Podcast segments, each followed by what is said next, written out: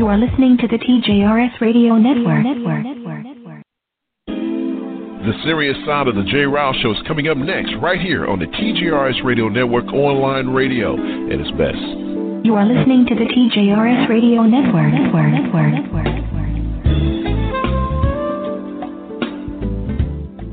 No more, it's none of my business. No more, I'm sure they'll work it out.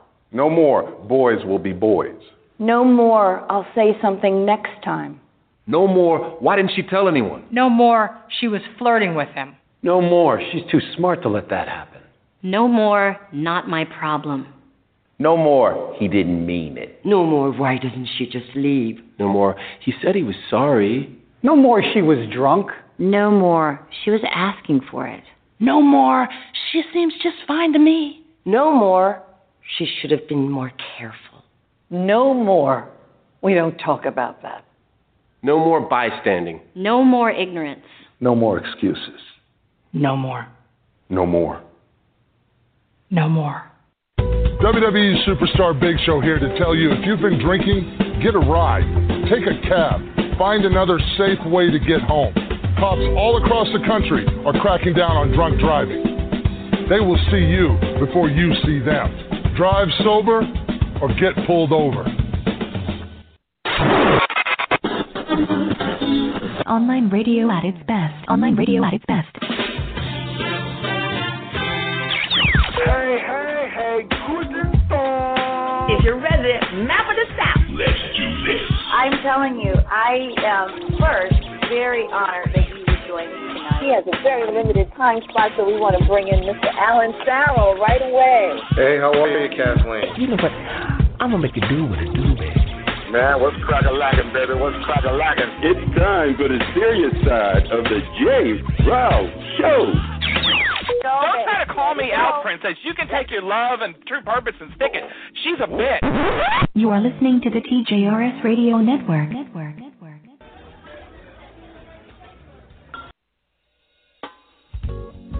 Live from NPR News in Washington, I'm Giles Snyder.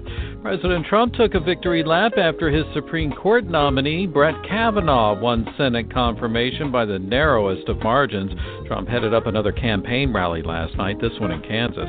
NPR's Tamara Keith reports he said the confirmation fight over Kavanaugh will help Republicans in November. As President Trump told a hyped up rally crowd about the confirmation of Brett Kavanaugh, he focused as much on the fight as on the victory, painting Democrats as an angry mob out to destroy Kavanaugh. Each mention of Democrats drew loud boos. And then Trump turned to the midterms, saying the fight has energized Republicans. But each of you will have a chance in just four weeks to render your verdict on the Democrats' conduct at the ballot box. Earlier on Air Force One, a reporter asked Trump if he had a message for the women who are devastated by Kavanaugh's confirmation after he was accused of sexual assault. Trump said he doesn't think they are. Tamara Keith, NPR News. U.S. Capitol Police say more than 160 people were arrested during protests yesterday. Secretary of State Mike Pompeo has met with North Korean leader Kim Jong Un, stopping in Seoul and Beijing to brief officials there. Pompeo held three and a half hours of talks with Kim Jong Un. Kim then hosted Pompeo for a 90 minute lunch at a state guest house. On arrival in Seoul, Pompeo told President Moon Jae in that his talks with Kim had been productive and that he had made progress but he offered no further details as to whether he had nailed down a time and place for a second summit between Kim and President Trump or about either side's demands. The U.S. wants North Korea to hand over an inventory of its nuclear weapons programs. North Korea wants sanctions on it lifted, and a peace treaty formally ending the Korean War.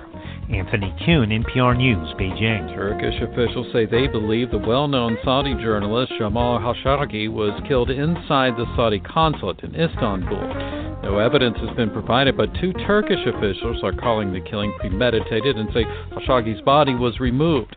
The BBC's Mark Lowen reports the journalist is a prominent critic of the Saudi kingdom's rulers. He's not been seen since Tuesday when he went into the consulate for documents to get married. Jamal Khashoggi has been living in self imposed exile in the US, a prominent critic of Saudi Arabia's clampdown on opponents and involvement in the war in Yemen.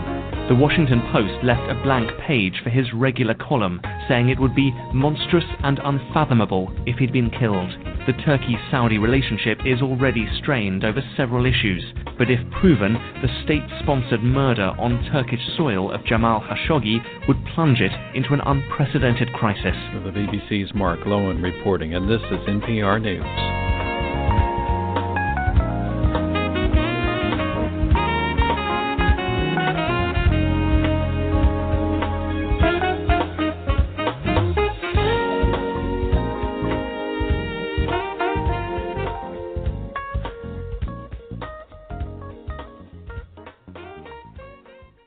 Coming up next on the serious side.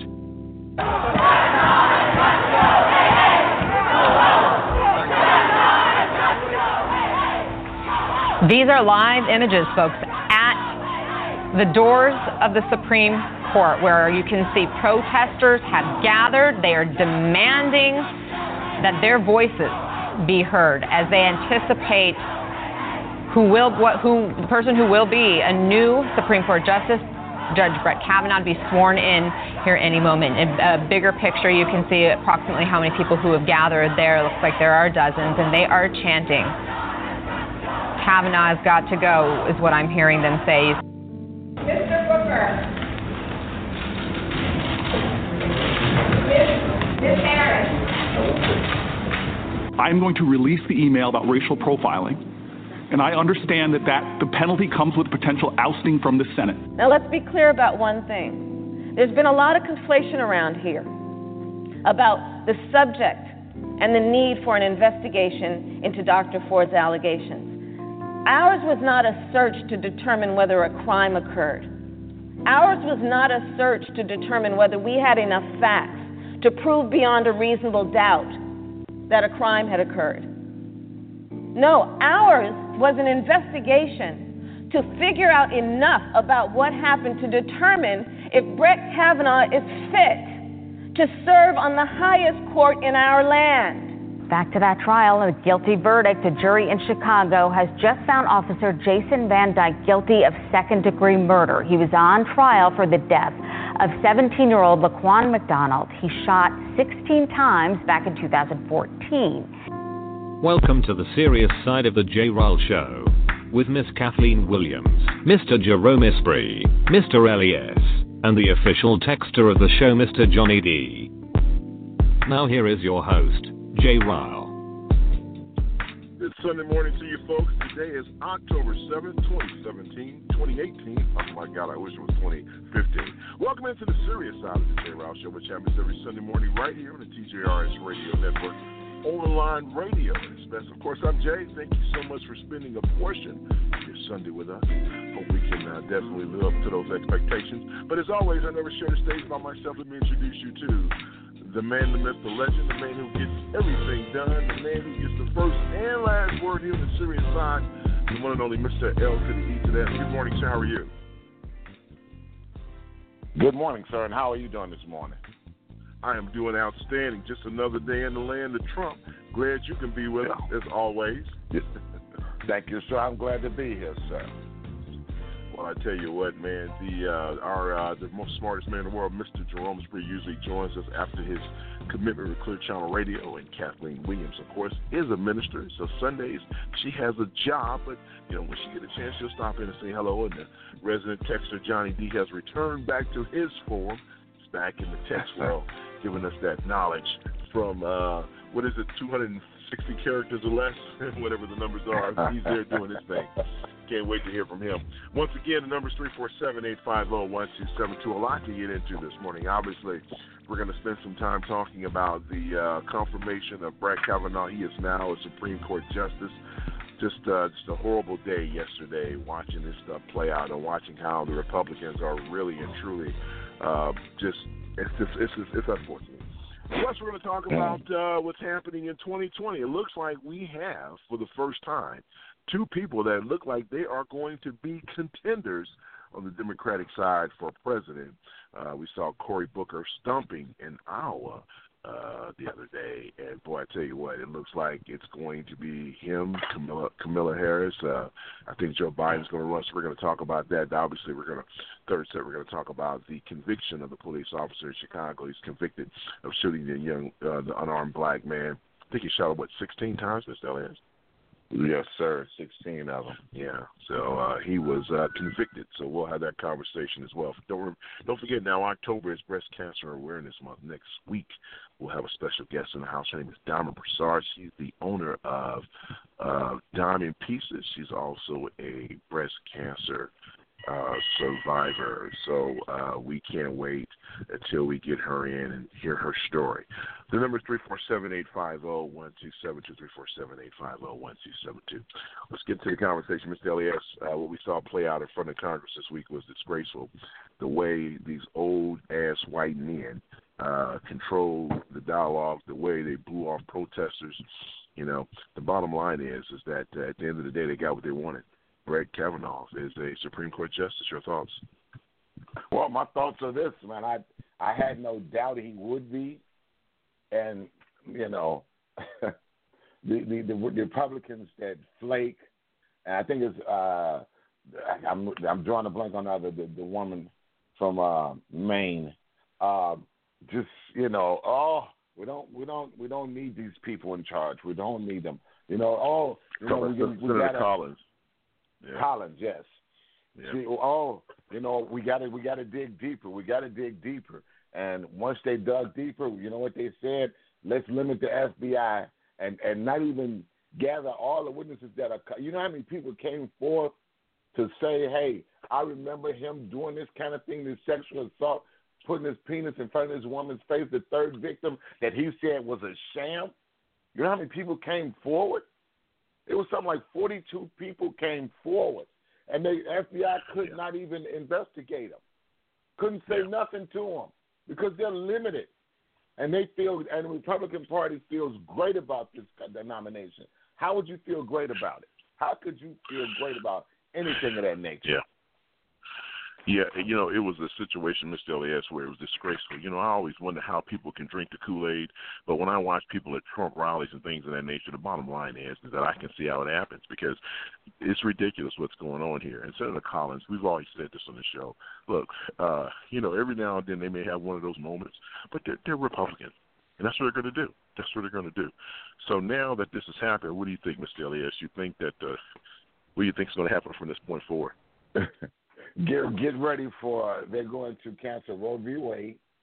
They're going to, I believe, they're going to go out to affirmative action to no no end, um, and I think they're going to they're going to do uh, so. All those people who don't believe that uh, voting is a, a is a big deal, guess what your rights are going to do? They're going to go after the voters. They're going to have to vote voter laws. They're going to vote to suppress all the people. They're going voter laws is going to be even, even more serious now.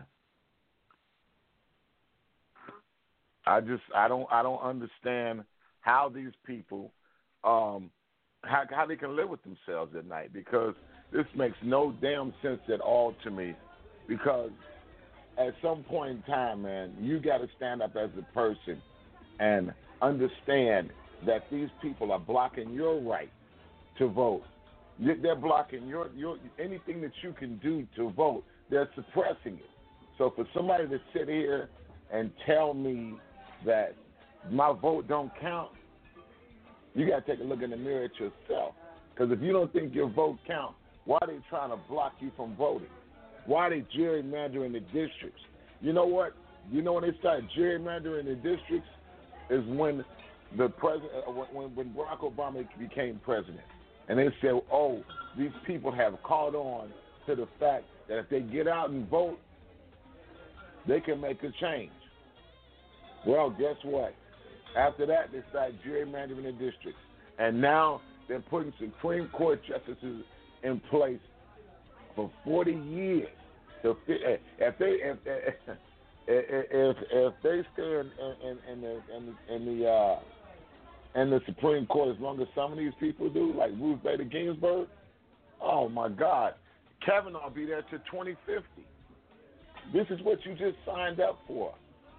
For all you people that did not want to get out and vote, this is what you just signed up for. You got to realize that voting is the way to everything. You you vote in your local election. Start in your local election. Then you go from your local election to your to to, to your, your state election. Then you go from the state election yeah. to your federal election. You got to get out and vote, people. You got to. Yeah, I think if this doesn't send a strong message that you have to do this, I don't think nothing will. Because the bottom line is, is that uh, midterm elections is so important, and the sight of all these old white men standing there, uh, you know, you, you know, what is his name? Orrin Hatch. This old bastard gets in the elevator, and the woman said, "Hey, you know, look." You know, my story. Here's my story. I was raped. What do you think? Well, if you got, if you, whenever you grow up, we can have a conversation. Then the, then the, then the bastard, I'm going to call it what he is. He's waving to her goodbye with this little smirk on his face. I mean, people yep. like this are ridiculous, man. This country, I am so. I, listen, I remember doing the 20, uh, the 2008 uh, elections. People were talking about how, I mean, how uh, Michelle Obama was saying that, oh, she's not proud to be an American. You know what? I'm not proud to be an American today. This country, there's a bunch of stupid people in this country. And for them to sit here and let this guy, Donald Trump, which is the ultimate con man, I, this is mm. unbelievable. That there are people in this country that support this man. He don't care about y'all. Most of the people at his rallies, his policies going to hurt them because they have so much hate in their racist, bigoted hearts that they can't see that this fool is taking them to the slaughter. Yeah. Man, the Robert Mueller investigation can't come fast enough. And what about Lindsey Graham? Shame on that guy. He, you know, John McCain is probably rolling over in his grave right now. Ass kissing. Rolling over in his grave. Good God Almighty. He, he, he has no shame. Lindsey Graham has no shame whatsoever. And if this is not a call to arms to wake up the women, and um, I don't know what is. I, I don't know. Uh, what would what would wake you up, you know, to get out and vote? Because if you're not going to get out and vote after this, wow, you know, they pushed through a, uh, you know, I mean, you, if you think about the Republican Party, uh, the guy in Alabama was, you know, he was a pedophile. This guy has been characterized as, as you know, he, he, hey man, look, he attempted to rape a woman, and then he, and then he forcefully puts his genitals in women's faces. But hey, that's okay. He was then, and then one one of the guys at work says to me, "Man, that was when he was in high school." I "I did a bunch of stuff done when I was in high school." And he said, "Yeah, me too. So why couldn't he be forgiven for it?" And I and I and I asked the guy, I said, "You got a daughter, right?" He said, "Yep." I said, "If your daughter, if this had happened to your daughter, and this guy was going to be put on the Supreme Court, how would you feel?" He said, "Don't bring it there. Don't bring it there. It's not." No, I said, "No, that's somebody else's daughter that he did this to." But you, if it's your daughter, you don't care that it, it's happening to somebody else. But if it's your daughter, you don't want to talk about it. Why? I say, bring the points at home to to the fact that if it's happening to somebody else, it could happen to you. And and I said I said get ready for it because all you union you so-called union members that voted for all of this crap, guess what they're going to do? They're going to pass right to work laws throughout the country, and they're going to screw us. But you, hey, you, you got what you want. I applaud you. I just, I'm just, I'm so, I'm flustered with people that I work with that vote that vote this way because they, uh, the Republican Party don't give a damn about the unions. They never have and they never will.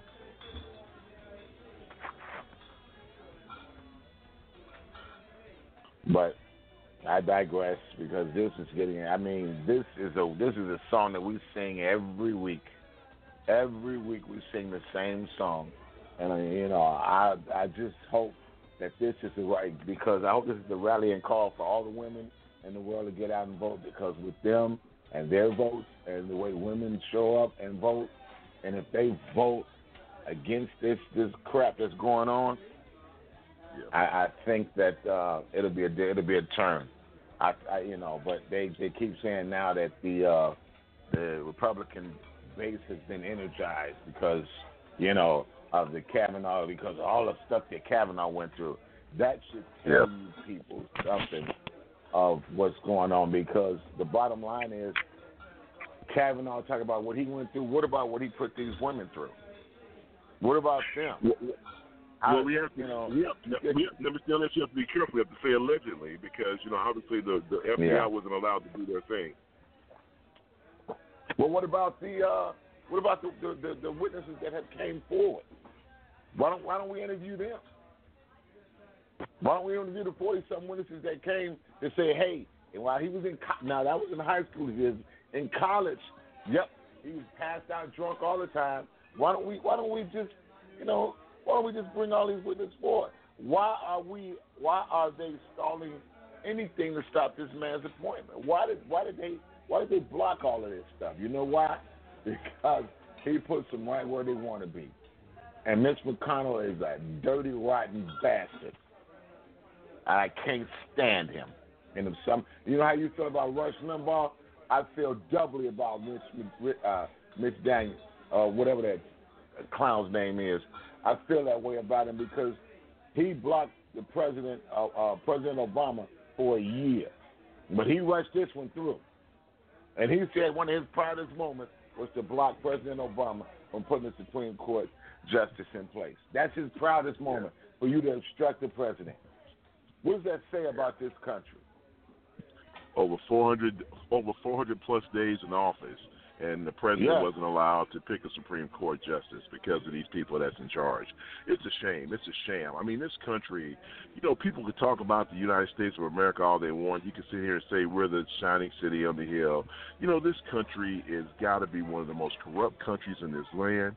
You got Donald Trump, you know, the tax situation, all the investigations that's going on with his taxes. You know what's going to happen with that? I mean, it's like if you are privileged, you can get away with breaking the law. You know, look at the attorney general. That guy lied under oath, but he's still the attorney Yep. general. Yep. Brett Kavanaugh. Oh well, you know, I you know I don't remember and all this stuff, and it wasn't me. And you know, and Senator Collins went on, I think, State of the Union this morning and said, "Well, I do believe, I do believe something happened to Dr. Ford, but I don't think Brett Kavanaugh was the guy." So you know what? I hope that you know I'm hearing Susan Rice may run for that spot, and I hope she does. Mm-hmm. And now I hope she does. MoveOn.org. And what about Senator? You know, let's talk. Let's not talk about the Republicans. Let's talk about the Democrats. You know, Yeah. you know, Hi, you know, Uh, Senator Heidi Manchin? Heitkamp. Now, listen to her. Now, she voted no. And see, to me, I don't know if I want to give her the Profile and Courage Award just yet because I think she voted no because she's so far down in the polls she don't think she's going to come back and win. But I'm going to take her to word. She said at some point in time, uh, you, you know, you got to be able to sleep at night. But I also noticed yesterday what she did was she said she withdrew her vote because the senator, since her vote is not going to change the outcome, and since the other senator is out, you know, walking, the other Republican senator is out walking his daughter down the aisle, she withdrew her vote. See, that was a political move right there. She can always come back and say, well, you know, I really withdrew my vote. She's in a red state. But let me ask you this, because before we jump on Senator uh, on uh, on uh, what's his name again from West West Virginia, Manchin. Manchin. Before we jump on Yeah. this guy, do we look at the greater good, right? Do we say, look, okay, we got to have some of these guys that's going to vote with the Republicans because you know we got to make sure that we maintain seats because we can take the majority or we can take the Senate. Do we sacrifice? You know, do we have someone take? Do you die on the hill?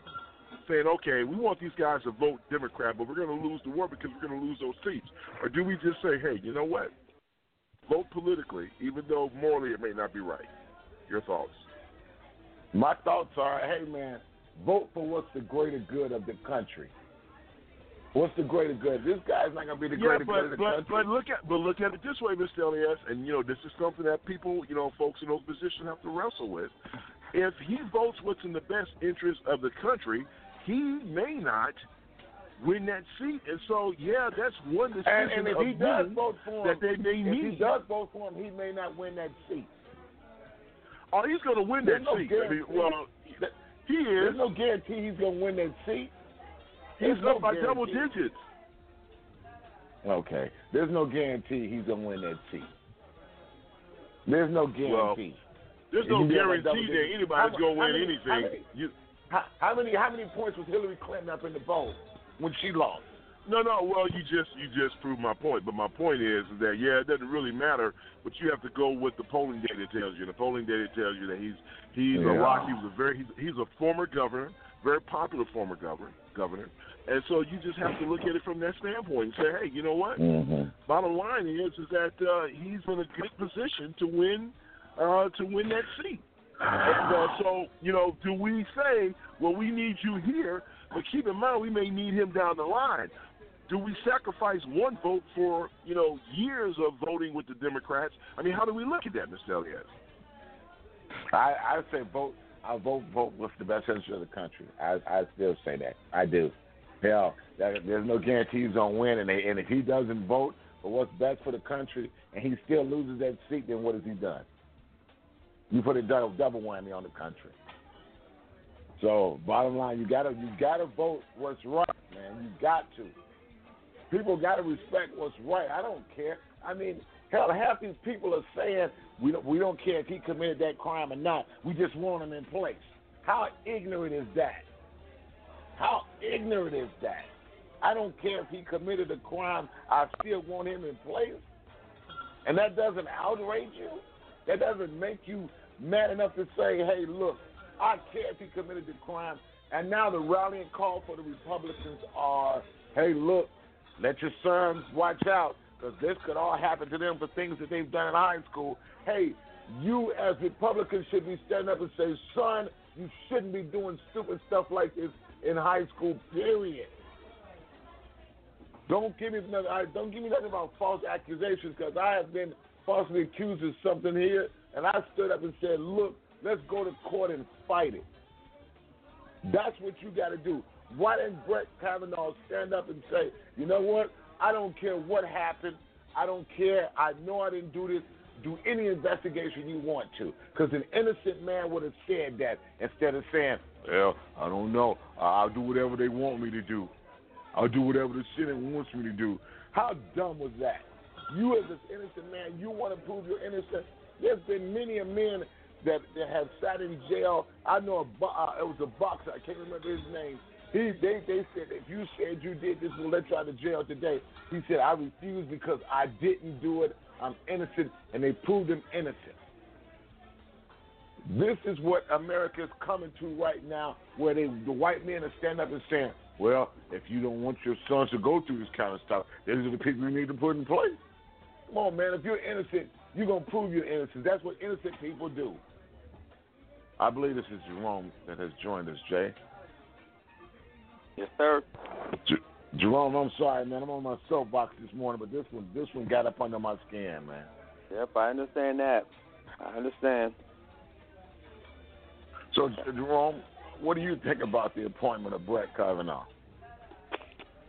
Well, I, I feel the same way you do. I mean, the, the issue is we we're always fighting an uphill battle with, you know, particularly white folks, and I can't say some black folks in this country, but they can overlook the ills of white folks when they they can kill their dog, they can do whatever they want to do in in life, and then say, "Oh, that was a long time ago." And when it comes to people of color, you know, they'll shoot somebody dead in the street and say, "Oh, we found weed on him from ten years ago." And people actually fall for that nonsense. But this guy can't be held for like nothing, right? Can't be accountable for, you know, sexual assault. And I, I know Jay, you know, said that it's allegedly. How about allegedly writing in your yearbook about you binge drinking, um, you know, and all that other activity with, you know, disrespecting women? Because he wrote that. So if he Yeah. wrote it and we still can't believe him, what alleged do we need when we have like 30 people going on TV saying, yeah, that's true, that's what the climate was there, that uh, that's the crowd that he hung out with? We still got to say alleged now? He said it. Yeah, he did say it. Yeah, He so we did. need to we need to deal with that and start giving people cover, Yep. right? People around here talking about OJ got convicted. They have no evidence of that man even being there. None. It was like, well, he was convicted, so he must have did it. This dude, you have all kind of evidence, and he's not convicted, and you're like, well, we need to presume innocence, and how did he say, we're cursing that dude. Do you, you see how they spun it? They, they, that's how they spin it, Jerome. Yeah, that's exactly that's what- how they spin it. That, that is what They're coming after your sons. Oh, really? Uh, That- black that's folks frustrating. Looking at people like same Susan all Collins. these years. Yeah, looking at people like Susan Collins and anybody who voted for him and who needed cover. Forget her too. like the issue is, Right. is that we need to start holding people who are, are mixing their um they're mixing their morals and their judgment Yeah. with their own pub Mhm. with their own personal interests. We need to start holding them accountable. We have to. I mean, that that today. that just has to happen. I mean, it's ridiculous what's going on here. Three four seven eight five zero one two seven two. Uh, let me uh, let me read uh, from uh, Johnny D. He says, "Look, the human authority in America has spoken. Until we understand and acknowledge the Caucasian male will not give up their prominence in America without a fight, we will continue to be surprised. Many years, I learned to trust everyone." Many years ago, I learned to trust everyone. That trust extends to a person of interest. Trust people to do what's in their interest. The accomplice, uh, the accomplice to the, their actions is the Caucasian woman who breeds the children of the aforementioned. Trust that the aforementioned to never jeopardize their status and inheritance for others. In addition, other accomplices are Hispanic Asians that convert the acceptance of the aforementioned and will do what's necessary to receive the residual scraps from the plates of the affluent. Lastly, where there's another accomplice, the black men and women that feel voting is unnecessary and opted to stay home in 2016 in the 2016 elections and make excuses why we as a people can't lift ourselves up by the belt and become what God has bestowed upon us. Simply quit blaming the Caucasians for our problems. All right. Three four seven eight five zero one two seven two. Um, here we we got to go to break. I'll let you respond on the other side. Looks like Kathleen's checked in as well, and uh, you guys we. we we have done a juggling act this morning, so we'll tell you about it. Mr. Elias knows about it. Look, we're going to step out real quick. We'll let you respond, Jerome, on the other side. We'll bring Kathleen in, but it's time for this week's, uh, in four minutes or less, something that you need to know. We'll be right back on the other side.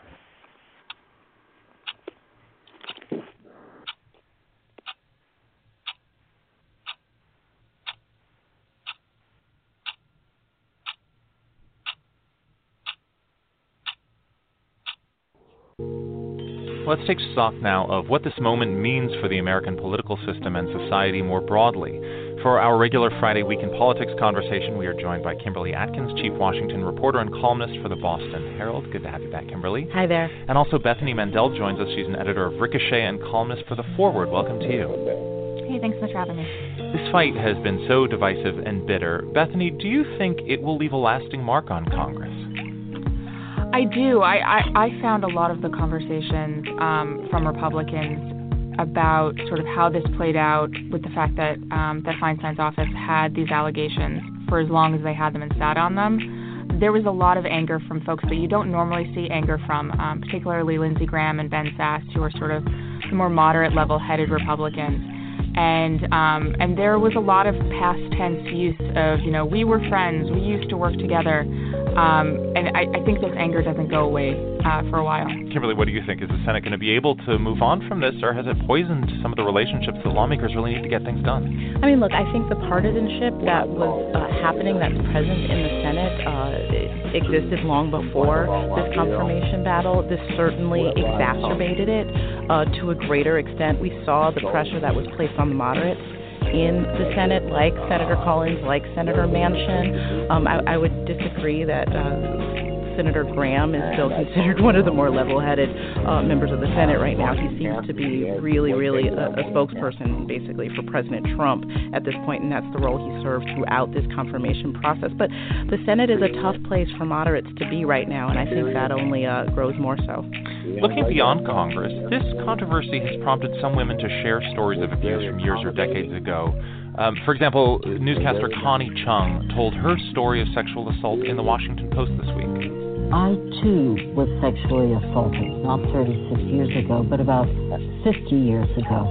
The molester was our trusted family doctor. We're now one year after the Harvey Weinstein scandal broke and launched the Me Too movement. And so I wonder what it is about this Kavanaugh Ford debate that is making people speak out now who might not have told their stories after Weinstein or Bill Cosby or any of the others. Kimberly, what do you think? Well, look, talking to women who have called me, emailed me uh, to tell their stories of sexual assault, which is happening with a lot of journalists uh, lately, I think the idea that someone who is accused of this could reach a level of such power despite women coming forward and telling their stories about that, it's really alarming to them. Uh, it, it's not about, I mean, a lot of these women, we're talking about the anger of women. These women weren't angry, they were more gutted uh, that this could happen, that these stories, uh, women, even if folks say, like, Senator Collins said that she believes that Dr. Ford suffered something, but that there's no proof that it was him. Well, the idea usually when it's an acquaintance situation that uh, memory works that way. I mean, Dr. Ford's a scientist. She explains how memory works in her own context, and that if she couldn't even be believed enough uh, to stop this, that there is a concern that is, is this really a system that's rigged against women? Bethany, I know you've written with some degree of skepticism about. Uh, Ford's account against Kavanaugh. What do you think the consequences of this episode will be for society more broadly? So I, I, think that it's an important conversation to have about sexual assault, but I think that this is also, and, and Collins spoke to it a great deal in her in her commentary on the floor. There's also a presumption of innocence, and there's an expectation that you can't bring forward these kinds of serious allegations that can dismantle an entire career without any corroboration. And unfortunately, there wasn't in this case. Um, in, in, the case of Roy Moore, when he came up and accusers came forward, the there, Alabama Senate race. Yeah, yeah. There, there was there was corroboration that a lot of his accusers had that that made their accounts convincing. And I, I didn't personally see that in, in any of these circumstances. The Trump administration is the most corrupt leadership that this nation has seen in the modern era. But Donald Trump didn't cause this rot. His team is just a very visible example of it. The problem of corruption is enormous, but we can tackle enormous problems. We've done it before, and we can do it again. That's why I'm introducing the Anti Corruption Act. This is a landmark piece of legislation that would break the stranglehold that the wealthy and the well connected hold over our government. The rich and the powerful are going to hate parts of this bill. But we're not here to work for them. Sign up now to support the Anti Corruption Act and help us make this government work for the people. Mr. Booker. Ms. Harris. I'm going to release the email about racial profiling. And I understand that, that the penalty comes with potential ousting from the Senate. Now, let's be clear about one thing. There's been a lot of conflation around here about the subject and the need for an investigation into Dr. Ford's allegations. Ours was not a search to determine whether a crime occurred. Ours was not a search to determine whether we had enough facts to prove beyond a reasonable doubt that a crime had occurred. No, ours was an investigation to figure out enough about what happened to determine if Brett Kavanaugh is fit to serve on the highest court in our land. Welcome back in 347-850-1272. It's the serious sound on a beautiful Sunday. Uh, glad you guys are in the house. Of course, all the uh, main characters are here. Mr. Elias is in the house. Smartest man in the world, Mr. Jerome Spree, is here. And, uh, of course, Miss Kathleen Williams is in the house as well. Good morning, Kathleen. How are you? I'm doing great. Well, she's here. How are you? How's everybody? Oh, I'm doing outstanding. All doing right, good. all doing right, good. All right. All right, so 347-850-1272. Johnny D's in the house as well. Our director of social media, Jackie, joins us uh, coming up uh, at the top of the hour. Uh, just finished a very uh, lively conversation about white men rule. All these old white guys making determinations and you know still trying to run this country from afar and from a distance. All right. Uh, before the break, I think Jerome, you was you wanted to you wanted to make some comments here before we move on. So the floor is yours, man. So I wanted to ask you. You said something about Susan Rice running, and I didn't know where you were talking about. Yeah, yeah, yeah, yeah. People are saying, "Hey, listen, there's a possibility they're going to put Susan Rice out there to run against uh, Susan Collins." Right? That's a good thing. Oh, I hope it Susan happens. Maine. That's what they're trying. Yeah, and so that, that's the Yeah. rumor. And so now there are a lot of groups out there saying, you know what, you're going to pay for this vote. You know, and I hope that it happens because you Yes, know for the longest we look at her as a moderate Republican. Oh, she's a moderate Republican. You know, she votes, she saved Obamacare. But we talk about this all the time, Jerome. Hey, you're a Republican through and through.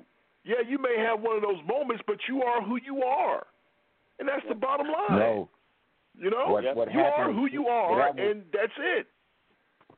What happened with Susan Rice, Jay, is that they said who wants to run against Collins, and Susan Rice and the tweet said me, and that's where that started. That's right.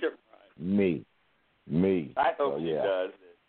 Yeah. I hope she does because they can't see this coming. And like we know, I mean, I we didn't get a chance, I didn't get a chance to say this during the first segment, but Mm-hmm. the problem is, is you know, I think it was um, whoever just texted in, Johnny D. I think the point is Yeah. well taken that although the Mitch McConnells in the world can be as evil and crazy as they want to, white females are responsible for giving them support when they're acting like this. I don't care how reasonable Mhm. and moderate you want to be to yourself personally. It's like I want to be your friend, but I'm going to support him in lynching. Like you can't do that. So if you know that that dude is has no good intentions for anybody, but you're still supporting him, so be it. But we need to weed them out too. So you know what? Yeah, you know, Rice, you know, you brought up lynching.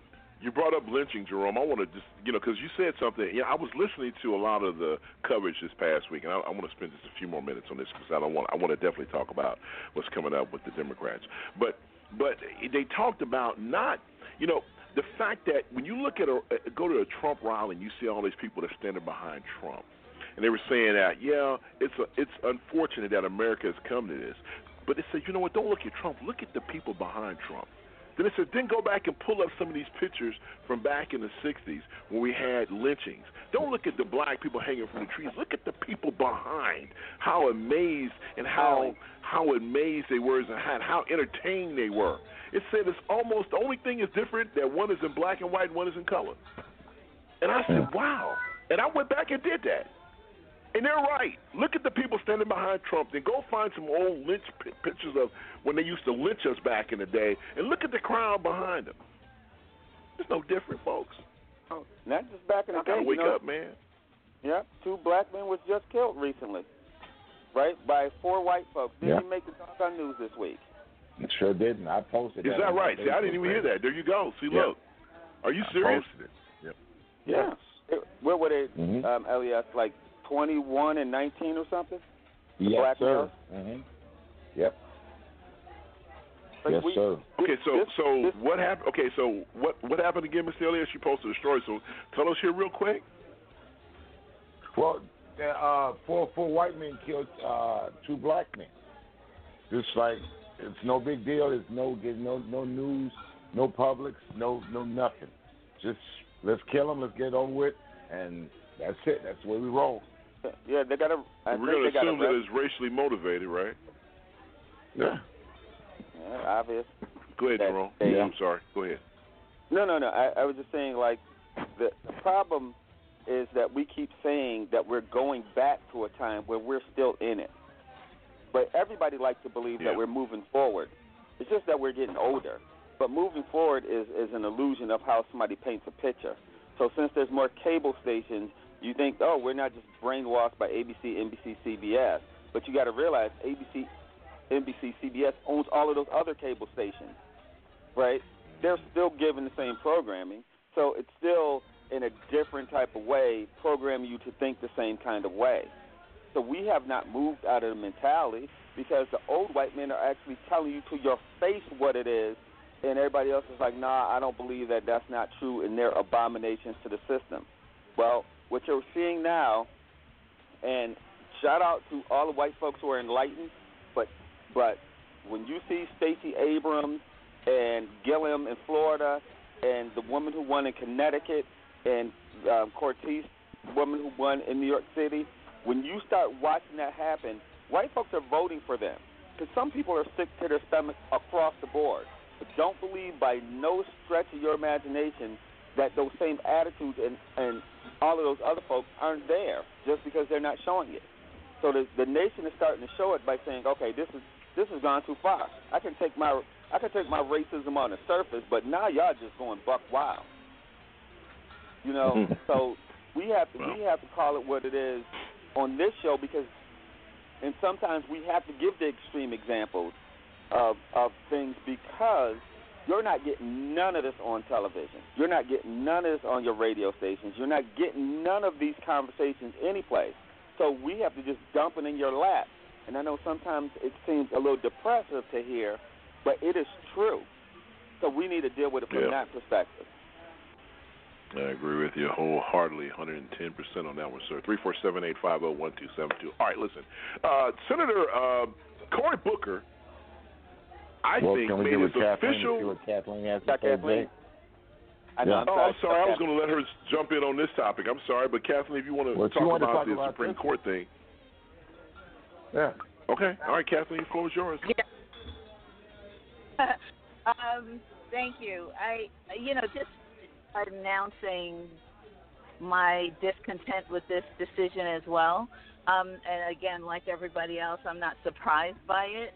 I anticipated it as as much as everybody else did. Of course, I prayed that it would not happen, but um, we were pretty sure. And I, if anybody was surprised that um, the Susan voted for him, um, I would beg them to just reconsider. Look, go back and look at her demeanor and her posture every time that she was saying that she was unsure, and also look at her history in voting. You know, just like uh, you all said before, um, white women are responsible for Donald Trump being in office right now, and um, and, and we can't negate that or forget that and think that anything is going to change now that he's in office and making all of these changes. We this is what he said he was going to do. You know, so he's doing what he said he was going to do. So if any of us are surprised, then we we, we really read the, we really have to rethink our own um, assessment of things. You know, or whether or not that we're in denial about what's happening in the world and what's going to happen. And like you all said before, um, especially about those pictures, Jed. I've, uh, you know, I've been saying that all along. That not only do we see the entertainment and the glee on the faces of the people in those pictures, the children in those pictures are sitting in Congress in the Senate right now. The children, because those children, you know, that were out there clapping, applauding, and looking and everything else, they are. That was in the 50s, right? So that Yep.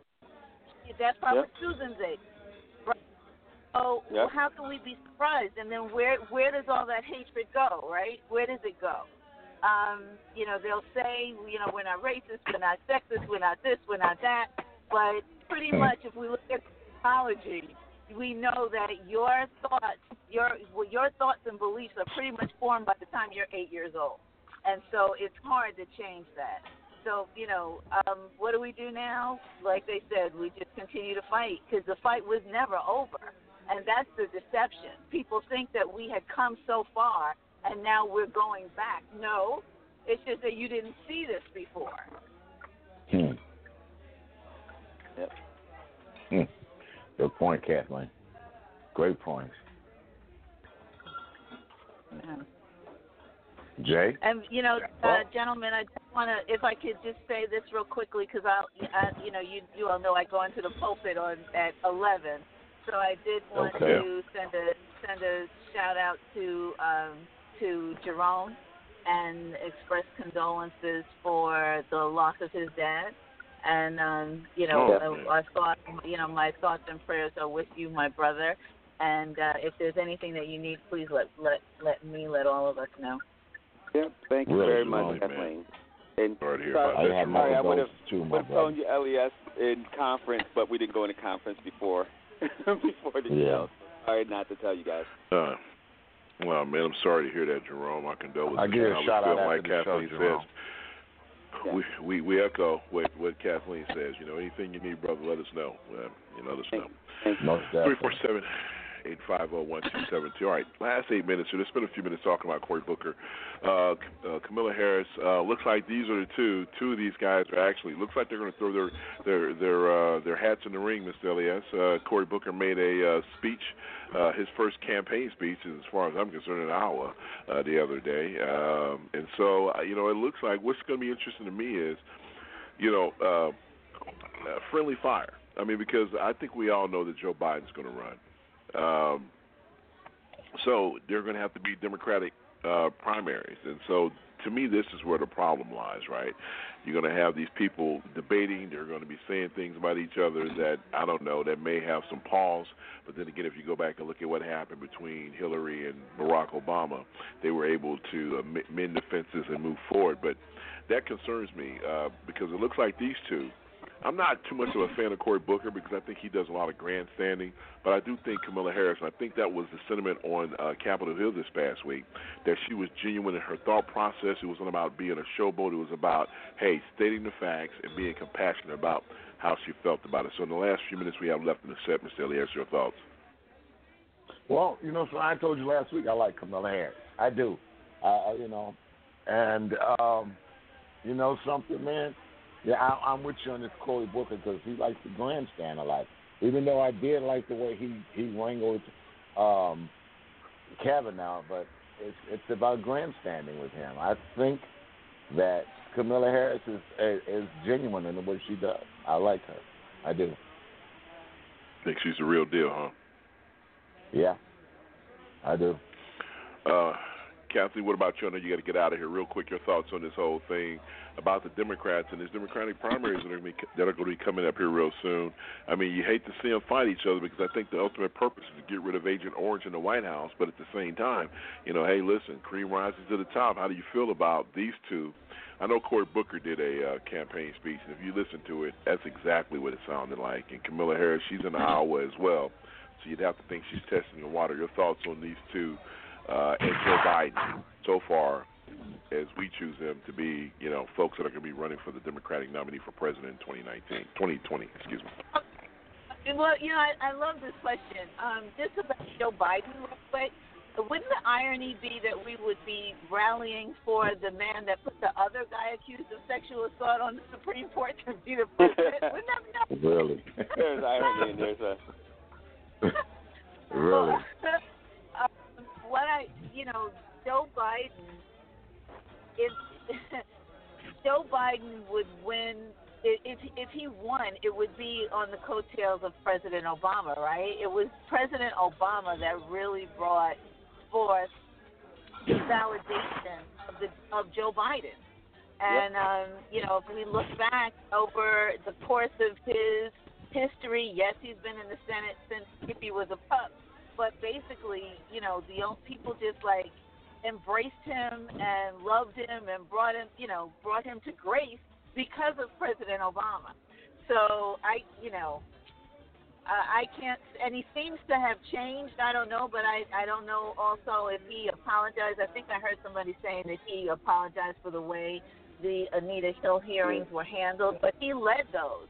So it's yeah. the same thing saying about Brett Kavanaugh if we're looking at character, then we saw Joe Biden's character in the way that he led that those hearings against Anita Hill. So what now? I don't know where he's at right now. So how do I feel about that? Eh, I don't know that he's any better than anybody else. Do I like Cory Booker and Kamala Harris? I prefer Kamala Harris. Um, Cory Booker, I can't, I can't be mad at him for grandstanding because that's what they do. So why should he be any different? I mean, if you're going to get in the position, you better be prepared to grandstand at least a little bit. You know, I do. Yeah, it like just seems disingenuous that, to me. I well, hey, that's what we have now. It can't be any more disingenuous than the dude that's sitting in the office right now. Touche. Touche. we need somebody. We need somebody with some fire, and if nothing else, that guy has fire, and he has pushed himself forward. I think he knows how to do it. I wouldn't have a problem with him being up there. I think at least he he has been on the right side of most stuff um, since I've been watching him as a senator, as as the mayor of Newark, and as a senator and so forth. He's been on the right side of the issue. And um, you know, I know this wouldn't be appropriate to say, but remember, he was one that was um, had some accusations against him of uh, sexual assault as well, and he admitted to it and uh, repented for it, if you will. So he, at least, he is pushing forward the respect for women in um, in situations like this and the proper handling of it. Am I? I'm not happy about the fact that he did that, but you know, I like the I like how he handled it above all else. So I wouldn't be upset about either Kamala Harris or Cory Booker. All right, Jerome, here real quick. Uh, your thoughts on this? All right. Well, you know. And I'm I love you. Hey, all right. All right, Thanks, guys. Kathleen.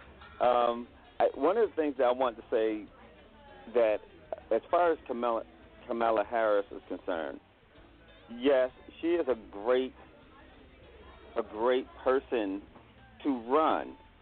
But my concern, kind of, I have to look at it professionally, kind of as a strategist. It'll be, it'll be difficult to get her over the hump and running in all 50 states, like just generally. And, um, but I really think that she qualified and deserves to be there. I mean, she's sharp and all of that good stuff. But yes, for me, a Biden Kamala, Kamala Harris ticket would be better. Although I have issues with Biden, Oh, wow. like Kathleen said. Um, Biden um, did not let the um, the people who could corroborate Anita Hill's testimony. He didn't let them testify. It's just like in this situation. That's true. There were a bunch of people to Yeah. corroborate what she was saying, but they wouldn't. They did not bring them in. They held them off. So Biden did that, and Biden is still a part of the Old Boys Network, and Biden still, you know, as, as things go on, keeps status quo. I, I realize that, and I get it. But at the same time, Cory Booker, on the other hand, don't trust him worth squat. I remember him with his relationship with um, who was their their governor, Jersey's governor, Christie. Um, Uh, Christie. Fat boy. Right. Uh, Yeah. uh, Big Chris what's his Christie. Chris Yeah. Christie. Yeah. So so from him kissing his butt, Cory Booker is a little bit more conservative in his his Wall Street connection stuff that he is going to sell us out. So he can be he can have all the fire that he wants to. I don't believe him, and he's not authentic at all. Right? There is a time to grandstand, but that dude's not authentic. Right? You should know when somebody's grandstanding if they're grandstanding. Cory Booker, you don't know. You don't know when the fact when he's being genuine opposed to grandstanding. You don't know. So I have no confidence in, in Cory Booker at all. But Kamala Harris, I, do, I would not um, want her to. I, I, I would want her to run for president, but I think vice president she needs to ease in there, just like Obama did for Biden. Um, Biden would not have been palatable. We'd be talking about his temperament and all of that other stuff, and he's inappropriate. Until Obama got there, I think he saw how to run the ship or how to drive the car. So I think he is a little bit better now than he ever was, and I think Kamala Harris would actually do the same thing as vice president. Yeah. Yeah, you know, it's interesting you bring up Biden. A couple of uh, quotes from Biden uh, the Republicans use for the Merrick Gar- Garland thing and uh, for this thing here as well. All right, coming up next, we'll listen. We'll get Johnny D's remarks, and we'll be right back after this. Don't go anywhere. The serious side continues after a short break. When I was diagnosed with breast cancer, both of my daughters were pregnant, and everything I was looking forward to turned into everything I was going to miss. First words, first steps, being there for my grandchildren, for my daughters. Today, those babies are three. I'm with them all the time. I don't know what's next, but I know I'm here today. My name is Alanthea Pena, and I'm Susan G. Komen.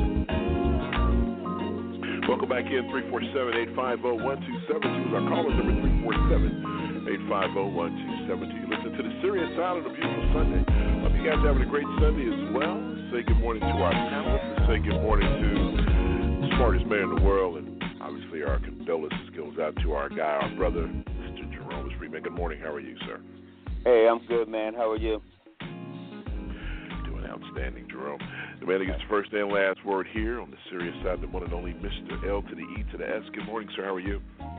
Good morning, good morning, sir. Good morning, and my condolences go to you, Jerome. Most definitely, my brother. Yes, sir. Thanks, bro. Absolutely. Smartest man in the world checked in with us uh, after the second set. He's talking about the Booker Harris conversation that we had. He says during the upcoming during the upcoming elections, it is important to know to nominate the right candidate. Unfortunately, I don't think Either Booker or Harris can win the national ticket nor presidency. America is so polarized, the Trump base would invite an African American candidate. He's right about that. Young voters nor the Me Too movement will be enough to get either of the two in office. And, you know, Jerome, you said something about adding uh, uh, maybe Harris as the vice president. I think that would be a good thing. But, uh, yeah, I, I like where you're going with that. All right, Mr. Ellis, can we say hello to some folks in the chat room, sir? Most definitely. Uh, just you know, it's Covina Man in there. The only one that's in there. It's Covina Man, and he's bringing the noise this morning. How you doing, Covina? Oh, can't wait to hear what he has to say. Can't wait to hear what he has to say. A lot of a lot of people checking in with us online. Uh, we also the pastors in the house. We have Mariana's checking in. I thought she still was in Europe.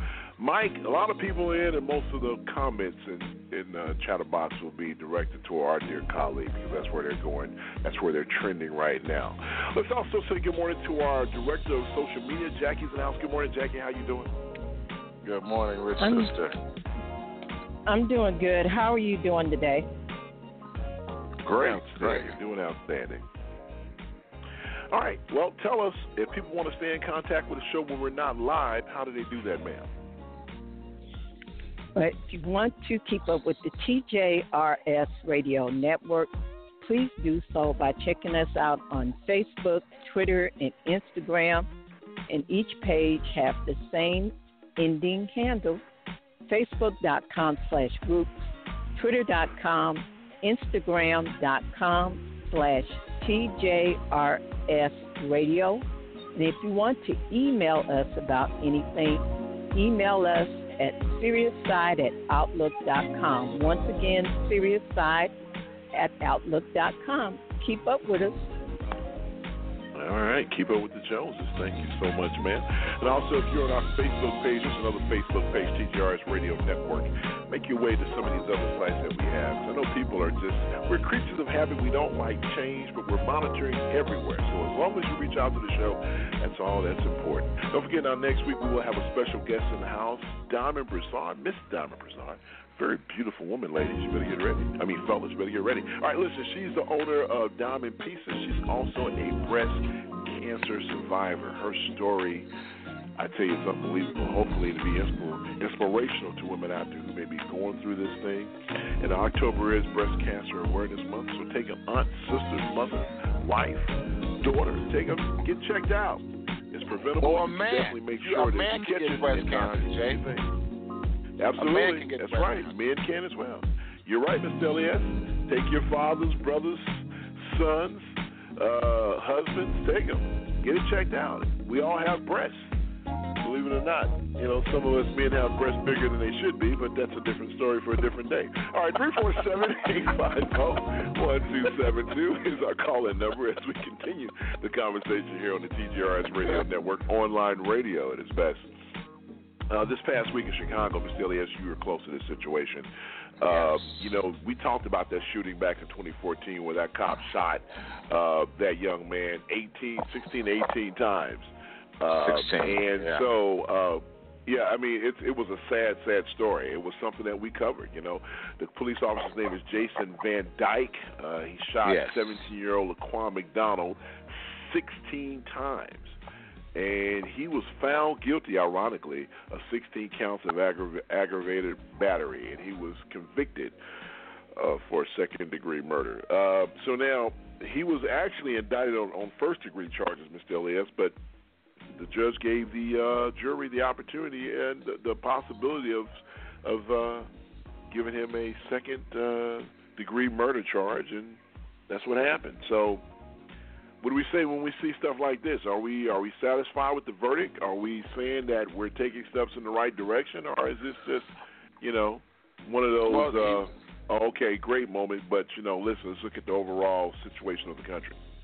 Well, I, you know what? I like I like the way the people in Chicago took it, man, because they said, and and the because they had a big rally, and they were saying we're not going to stop just just because this happened. What we want to do is take this to the polling places. So now we're going to take this to the bowling places and get these people out of office that put these people in place like this. So I like the direction that they took, but they also found him innocent of misconduct, which I don't understand what happens with with with that. You know, because they said he was taught. You know, how, how does that sound to say he was he was taught to do what he did? so you would so he was essence, taught were to do what he did. Yes, he was taught to shoot an innocent man. I mean, I shouldn't say innocent man. He was taught to shoot a man with a knife when he felt threatened. So he Wait was minute. not. So the jury said that? Yes, that's what the jury said. Yep, Oh, he was good. found That innocent of misconduct. That's good because that means you can sue the state for teaching him to kill people. That's Yeah. great. So they That's can what go they- back and sue the state. They're They responsible for can't.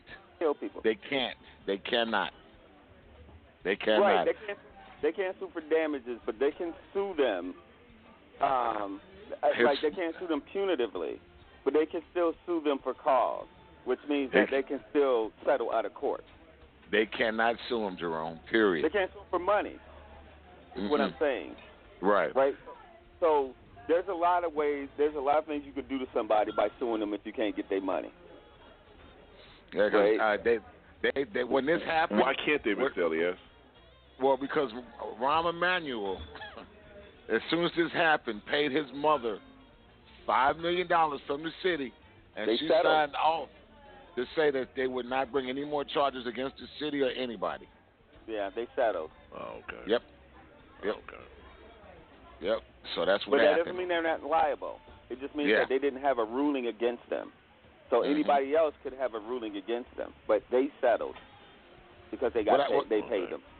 What I didn't understand about this case is that as soon as they seen this tape, they paid the mother five million dollars, but yet and still, they wanted to fight this case. And, and I mean, it was weak. It was so weak. Yeah, because it was on TV. it's like you shot that guy in the back. Well, yeah, they they said he he turned around and he was 15 feet from me. So you unloaded 16 times on him. You unloaded. You the first shot brought him down, and then you started shooting while he was on the ground. Right. So their their their their, their defense was, well, when he turned around, it's when I feared for my life, and the other ones was just, you know, to make sure that he wasn't gonna come after me again, because I thought he was gonna come after me again. I'm like, dude, he was 15 feet away from me with a knife, and he didn't even. And here's the bad part, Jerome. As soon as he turned around, that's when he started shooting at him. He didn't even he didn't even lunge on him. He turned around. He said, well, when he turned around, he was running right at me. No, he wasn't. Dude, you'd have to be an idiot not to. And they tried to cover this up. They didn't even want to release the tapes. And and they they got rid of. It it was Burger King. Uh, at the Burger King, they they showed actually a better uh, better footage of what happened. And then after that, they started. The, the, the after the reporters sued the city for to release the tapes, that's when they released the tapes. So don't tell me about corruption in the city and, and elections don't count. You put dirty people in charge, this is what you get. And I I don't care if it's Republican or Democrat. This was Demo- this is the Democratic people that did this. Rahm Emanuel. They hid this because they didn't want they didn't want this to come out. And then as soon as it came out, oh, we got to have police reform. What? You think? Yep, they confiscated um, Burger King surveillance. Right, Yes. that's a private company. The, the Yep. police did so that they can cover up the fact that they killed somebody. Yep. That's what they did. That's exactly what well, they did. Well, I guess my question here is uh, okay, but I guess my question t- to this whole thing, when, when we talk about uh, you know reform the police department, I mean, but isn't that what the the Justice Department is trying. I thought they scaled back on that on those type of regulations. They're not going after him anymore. The Obama administration was, but the Trump administration and that Justice Department is they're pro police. Well, don't don't look at it as pro police. They're against you, and so what happened is that just like civil rights legislation or affirmative action, they'll take one step forward and then take six steps backwards. Mm-hmm. Like, we need to see that stuff coming. But they're not, you know, it's not that they could change the laws on the books from Obama. What they're doing is not enforcing the law. So they're not, they're not even abiding by some of the, the, um, the rulings that happen that says that you have to reform under these conditions and watch this. And it's the Justice Department that's supposed to enforce what those rulings were, and they're just not enforcing them anymore. Hmm. Wow, that, that, that that's true. Three four seven eight five zero one two seven two. I, you know, it's it's uh, it, all this is just sad. I mean, it, it, where we are as a country, we're divided. We have white kids carrying tiki uh, torches at a university, young white kids. I mean, you know, you thought, you know, what we talked about in the last segment about some of the kids that were, you know, present for some of those lynchings back in the day. Those cats are in their 50, you know, their 60s and and 70s and, and things of that nature. They're still around. Uh, but but just the overall condition of where the country is. Man, I just think we're at a boiling point. And you know, people talk about race wars and all this other stuff and you know, I used to say, well, that's not going to happen. But you could flat out have a straight up race war. Just a straight up race war. Everything that's black moving, let's kill it. Everything that's white moving, let's kill it. I mean, it's just, to me, it's getting to a critical point where something has to happen fast. We are in trouble, folks. And for those of you all want to sit on the sideline and don't want to be a part of it, and I mean, you guys have to step, you know, listen this vote is more important, in my opinion, than the presidential vote because at some point in time, the president goes important. away. You know, he he or she goes away. Mitch McConnell, you know, Orrin Hatch. I mean, you know, Senator Senator Senator Grassley, all these old ass white men, they don't care. So you know, they talk about well, you know, uh, Senator McConnell is going to be a stain in history on his record. He don't give a damn about no stains. He surely don't, because he done put people in place to help his party for years to come. He don't care about that. He could care less. History is going to. I hate when I hear analysts say that. Well, history is going to frown at them. They don't give a. I don't give a damn about somebody frowning at me when it's going to have a negative impact on my family. This is what we have to wake up. We have to wake up. Stop looking at it. And for, you know, and for all you young white people out there who are just dumb, wearing makeup. You know the thing about Donald Trump, he's a soundbite. Yep. He's funny.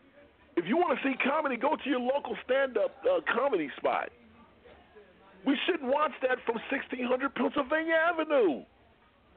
And you can say, well, Jay, how, what does that have to do with what's going on in Chicago? It all plays the same. It's all the same. We're a divided country. And it's not getting any better.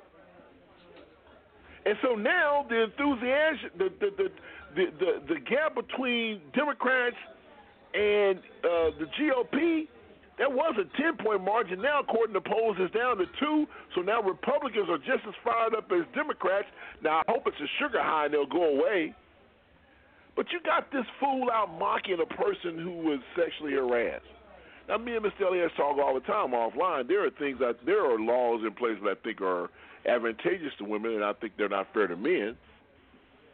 But let's not go there with this type of stuff because whatever the man says takes precedence.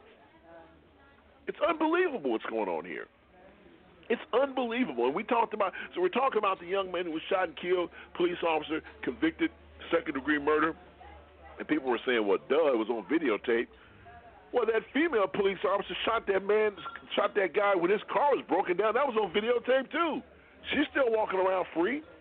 What about Tamir Rice? The Dallas Police, the, the, Palace, the, the Dallas Police Department fired uh, Officer blah blah for kicking in the man's house and shooting him in his own uh, uh, apartment. She lost her job. Ooh wee. She lost her job. Wow. Okay. I feel good about that. She lost her job. Wow. You know, Yeah, Scott about- Pruitt, this guy been ripping money from the government. Oh well, he re- you know he finally got fired. Ooh wee, yay! Scott Pruitt no longer has a job. Scott Pruitt has got money. He's gonna get another job. What about the crimes that he committed? What about that? Hmm. Donald Trump has foreign leaders staying in his hotels. That's against the law. They don't Oh care. God, this is nuts. This they is don't nuts. care. And and this you know what? You know what? nuts. His his supporters look at it and say, "Yeah, that, that's okay. He, he's running. He's doing a great job with the country." And if you ask any of his, his supporters how the economy is doing, they say great. And I always ask them, "Well, what bill did he pass to make the economy so great? What's his economic plan?" We don't know. Well, I I can tell you what it is. He's running off President Obama's coattails. No, no, no. Well, they talk about the consumer, they talk sucks. about consumer confidence is higher and businesses are doing because they have a guy, they have a business guy in the White House. And there may be some validity to the stock prices going up because of this guy, but don't act like you walked They into have all office. let's just be honest. They were going up under What? President Obama. Let's just be Yeah, honest. Mr. Elias, but you look, listen, listen, man. The one thing I hate Trump, I hate him, I hate him, I hate him. I hate him. I hate him. I hate him as a person. I shouldn't do that because that's not what God teaches, but I do. I hate him as a politician. I hate him because I think he's a pipe piper. I think he's he he is a he is a modern day Jim Jones. He's a guy that's going to give you grape Kool Aid and people are going to drink it and die because they're so absent minded. Because they'll follow anyone who has the loudest voice. Oh, we put him in office because he's a great businessman. Well, guess what? That story's starting to fall apart. He was no great businessman. The Trumps have been stealing from the U.S. government forever. He's no great businessman. He's a great crook. If you want to follow a crook, I mean, this is crazy. This is nuts. Three four seven eight five zero one two seven two. You know, Jerome, what I can't understand, and I say this every week, so I know it sounds like a broken record, how there are people in this country who can't see through what this man is doing, who can't see that all he, this is what he wants. He wants division. He wants controversy. He likes that because it gets the red blooded white American male riled up. So they'll go out and drive a Chevrolet, get an apple pie, and wave around an American flag. Take our country back from whom? From Barack Obama. That's where we want to take it from. But I don't get this, Jerome. What is it going to take for these people to wake up? Or is this just a losing battle? Are we just, is this going to continue for generations to generations to generations and generations that America is just well, going to be this polarized when it comes to? Wait a to minute, you to this answered that question. You're saying will it will it go from gener? It has been going from generation to generation You're to right. generation. Like so, that is nothing new, um, and nothing shocks us because this is not abnormal. It's pretty much, you know, it, it's pretty much status quo. It's not like it's shocking to us and this is new or anything. This has what's been going on that those of us who yell about it and kept saying this is what's going on and, and folks were in denial and said, well, things are getting better. You have to admit it's not like it used to be. And it's like, uh huh, uh huh, uh huh, right? Because the people who keep setting it back are stoking the the the the um the fire and they're fanning the flames, right? Because they wanted to stay there. They're the reason that Trump and all of the alt right, racist, neo Nazi, white supremacists, their issue is pretty true where they feel like the world does not look like them because they were brainwashed to think that white folks was the majority of people on the planet.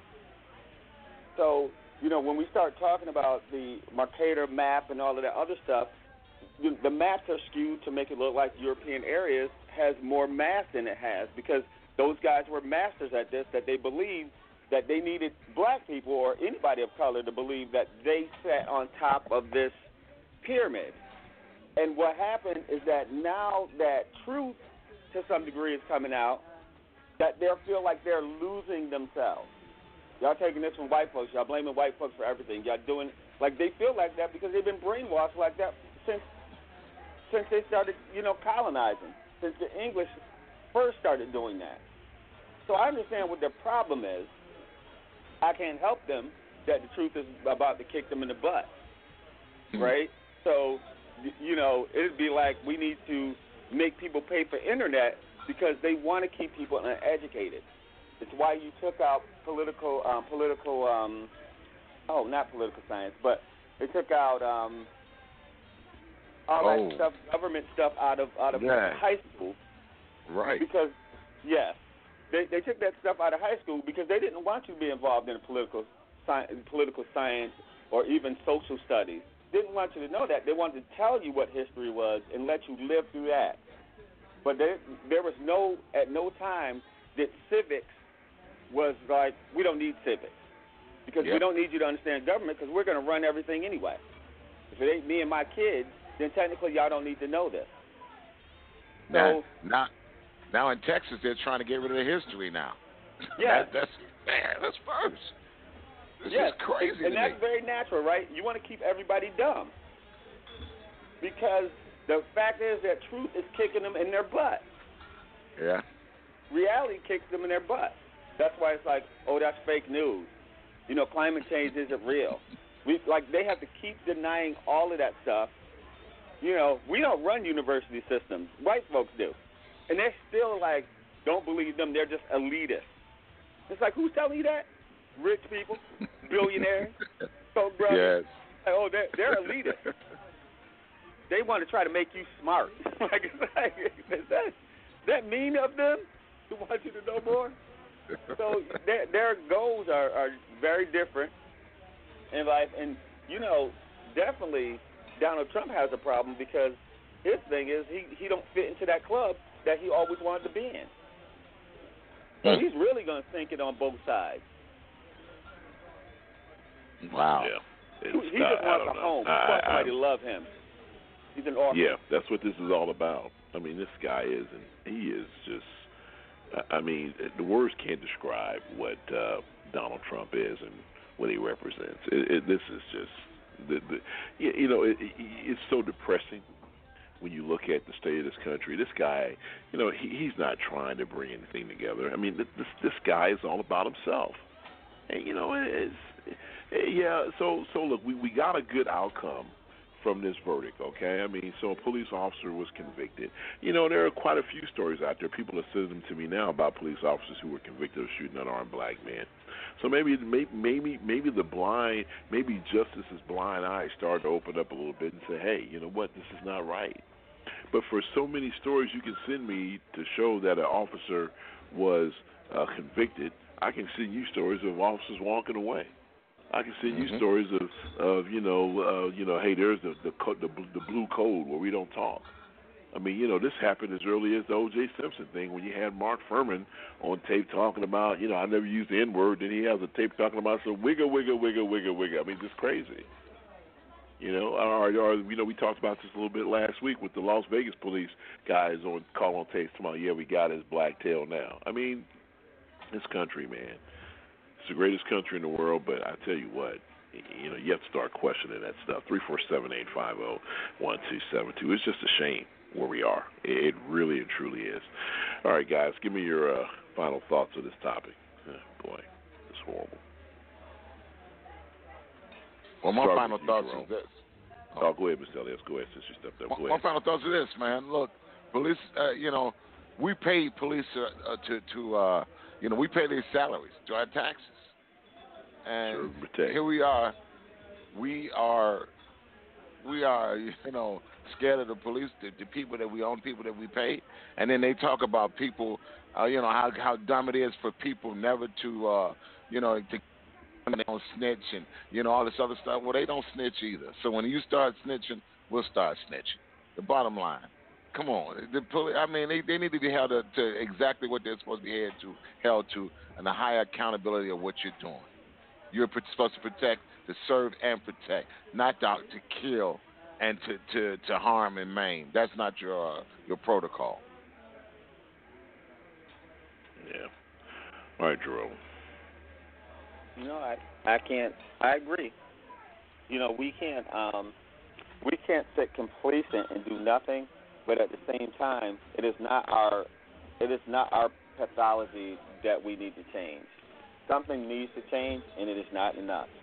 We can only help it, but we can't make you change. So, you know, we just have to see the world as it as it is, and be and trying to understand what it is, so it does not become frustrating to us, and it won't start to affect us any differently.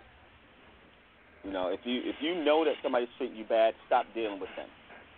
Once they figure out economics is hitting them, they'll wonder why you. How can you do that though? They're they're everywhere, man. How, how can you stop dealing with them? Well, you can they're do that everywhere. very easy.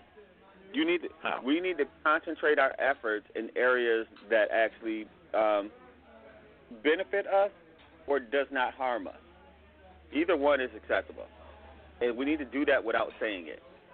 So I spend my money, for example, with places. It, put it this way: if there's a place that I, if there's some place that I know that lobbies against my interests, I never spend money with them, and I mean never. And I'm pretty disciplined on doing that. So we need to start doing that as a community. We don't need to put out no list. We need to like Occupy Wall Street. Well, what is their problem, and and how do we know if we're pacifying them? We don't need Jesse to do it. We don't need anybody as a spokesman of black people to tell them to stop harming black folks. We all know they need to stop doing that. So we need to be disciplined mm. enough to say, yep, once we know what's going down, black folks need to just give a nod to be, you know, nope, we're not going there. We're not going to Oral Roberts. Don't come back recruiting black people for your football team, right? Just because we already know what you're promu- what you're promoting at your university. We know this. So, you know, we need to be disciplined to start opting out. Choose your freedom to opt out. Don't tell them they're going to be pretty venomous towards you when they find out that you're opting out for whatever reason that you are. They won't be happy, but it's not your point to make them happy at their own racism and supremacy. So you have to, you have Johnny to, D. like it's it's like it's almost like, you know, watching um, Gregg Popovich and um, Steve Kerr speak Mhm. out about Donald Trump, right? If I was a free agent and I know that one of the owners, I mean, all of the NBA owners, I think, have been supportive of the player. The NFL hasn't. So if I'm a free agent and you say, hey, are you going to Dallas? I'd be like, tell Jerry Jones I said Kip rocks. I'm going to an owner that actually respects us as players. They, they need to start doing that in their free agency. They don't need to tell Yeah. them why. Yeah. The racist owners be like, how come nobody really good wants to play for me? We just need to do it. Yeah, absolutely. Johnny D says law enforcement training standards often will utilize the scope of strict scrutiny, which requires the jury to demonstrate negligence, and that's difficult to accomplish because you can't determine how a person feels when a suspect slash citizen has a weapon. The eye, if the beholder, eye of the beholder. Certainly, the Yeah, aggressive use of force and the false reporting of the incident is what is what convicted the officer. This was the first time in 50 years, wow, an officer in Chicago has been charged with murder. 50 years. Wow, that's a long, long, long time. You know what? I don't mean to interrupt that, but I want to say this. It is very easy for people to convict black people on what they think that they thought. Right? Mhm. They'll say, "Hey, that black man came in there with the intent to do this harm. Because if he didn't, he wouldn't have came in there with that gun. We would do that to black people, white folks. It's like, well, we don't know what he's thinking. It's hard to convict people because we don't know what was in his heart. When he, it's like whatever to you. You know what what, I about mean? the five? They- hey, what about the white what? man that killed the that's the five way- officers? They they pulled him in. Yeah. Well, you know what? Listen, that that, that that's that's where we are. All right, look, we got to step out. NPR news yeah. update coming up, and then on the need to know basis and Chatterbox. All that's next. Don't go anywhere. You're still listening to the serious side of the J. Rouse Show. U.S. war in Afghanistan began 17 years ago today. NPR's Quil Lawrence reports the war has killed more than 200, uh, uh, 2,400 American troops so far, including a combat death last week. Airstrikes on October 7, 2001, destroyed an Al Qaeda training camp and several Taliban government targets. Alongside Afghan rebels, Americans ousted the Taliban within weeks. But the top objective, Osama bin Laden, wasn't found until a decade later, hiding in neighboring Pakistan. Over 17 years of war, the American force surged up to 100,000 troops and then back down to about 14,000 today. The Taliban insurgency now holds sway over more Afghan territory than at any time since 2001, and the U.S. has sought peace talks with the Islamist movement. More than 30,000 Afghan civilians are believed to have died, the vast majority killed by Taliban attacks and bombings. Quil Lawrence, NPR News. Authorities in Nevada investigating the brawl that broke out in Las Vegas last night. Total chaos here. It looks like UFC security has corralled Khabib Nurmagomedov. Well, Khabib wasn't kidding when he said no handshake after the fight. The brawl happened just after Russian Khabib Nurmagomedov successfully defended his UFC lightweight title against Conor McGregor. After McGregor tapped out in the fourth round, Nurmagomedov attacked members of McGregor's corner. UFC President Dana White says three members of the Russian's entourage were arrested but released after McGregor declined to press charges. I'm Giles Snyder, NPR News from Washington.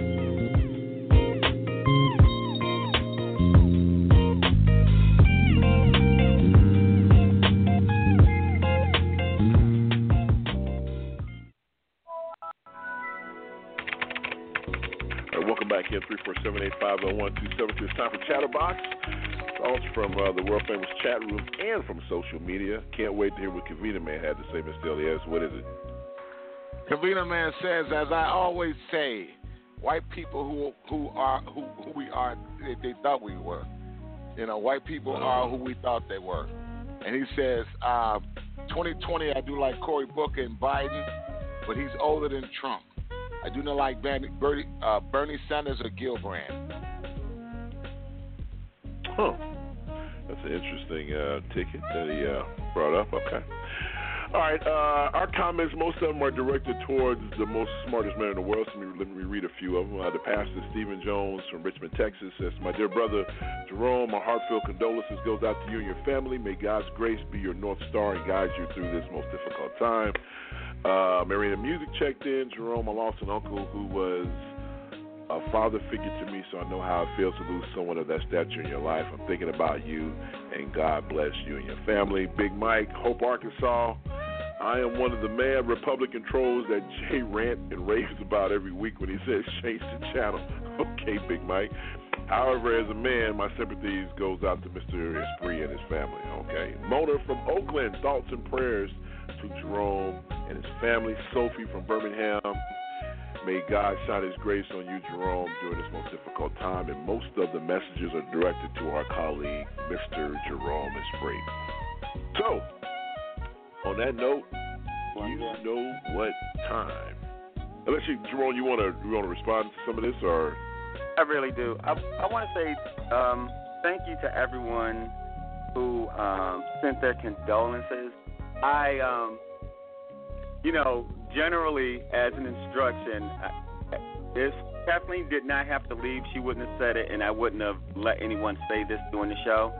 And um, but I, I really do uh, appreciate it and appreciate the kind words and the thoughts um, from anyone and everyone um, because I know, uh, although I don't speak a lot about anything personal, um, I know how I feel when you um, lose someone, that I usually, in my own way, say a prayer, whether I say your name or not, when I find out that someone um, passes. So I have to accept, um, not have to, but I, I accepting it with my heart to um, for everyone who sent their in their prayers. And I want to thank you very much.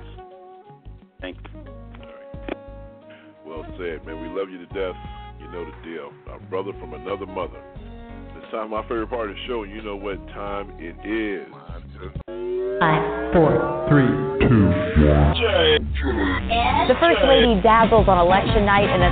Tell me, what do you want me to do? Pledge allegiance to the flag of the United States of America. All right, folks, it is time for my favorite time of the show on a need to know basis with our very own Mr. Jerome. Remember, what do you got for us Jerome? Well, I know I missed a couple of things um, from before. So, the U.S. Federal reserve rate hike um, at their September meeting, um, as widely expected. Um, they said the U.S. Central Bank is going to raise interest rates for the third time to 2.5 percent, and they're expecting to raise it again. So since the economy is better, and you know it's a stimulus to keep the rate hikes or the interest rates down, they're saying that they don't need the stimulus anymore.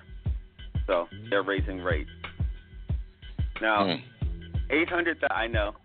See, and and again that Trump um, yelled at them about them doing that because he knows that the economy is going to Yeah. take a hit from those tax Yes, breaks that he gave when those interest rates go back up. Mhm. So he's obviously yelling at them, trying to artificially, you know, keep stuff down, act like nothing's happening, so the next person it crashes in their face, and we go into another. We're we're not going to go into a recession. We're talking depression area area stuff when we're talking trillions of dollars that people are spending. That Obama helped save, right?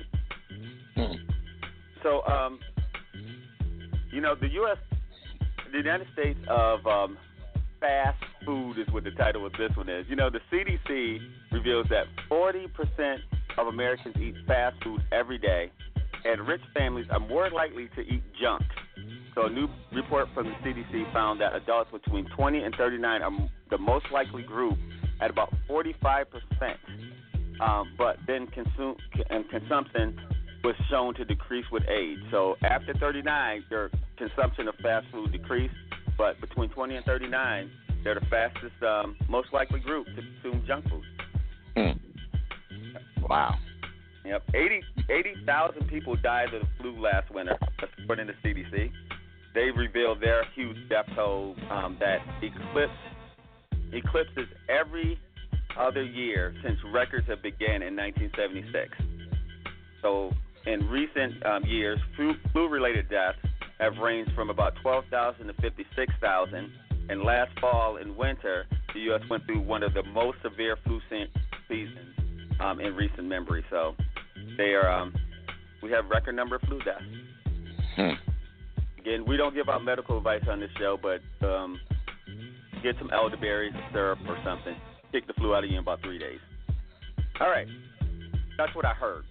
I don't want to get Jay in trouble. That's what I heard. Somebody told me, and they told somebody else. All right. Uh, now, you know, the research involving more than 4,500 children in the U.S. found that only one in 20 meet the daily guidelines of 9 to 11 hours of sleep.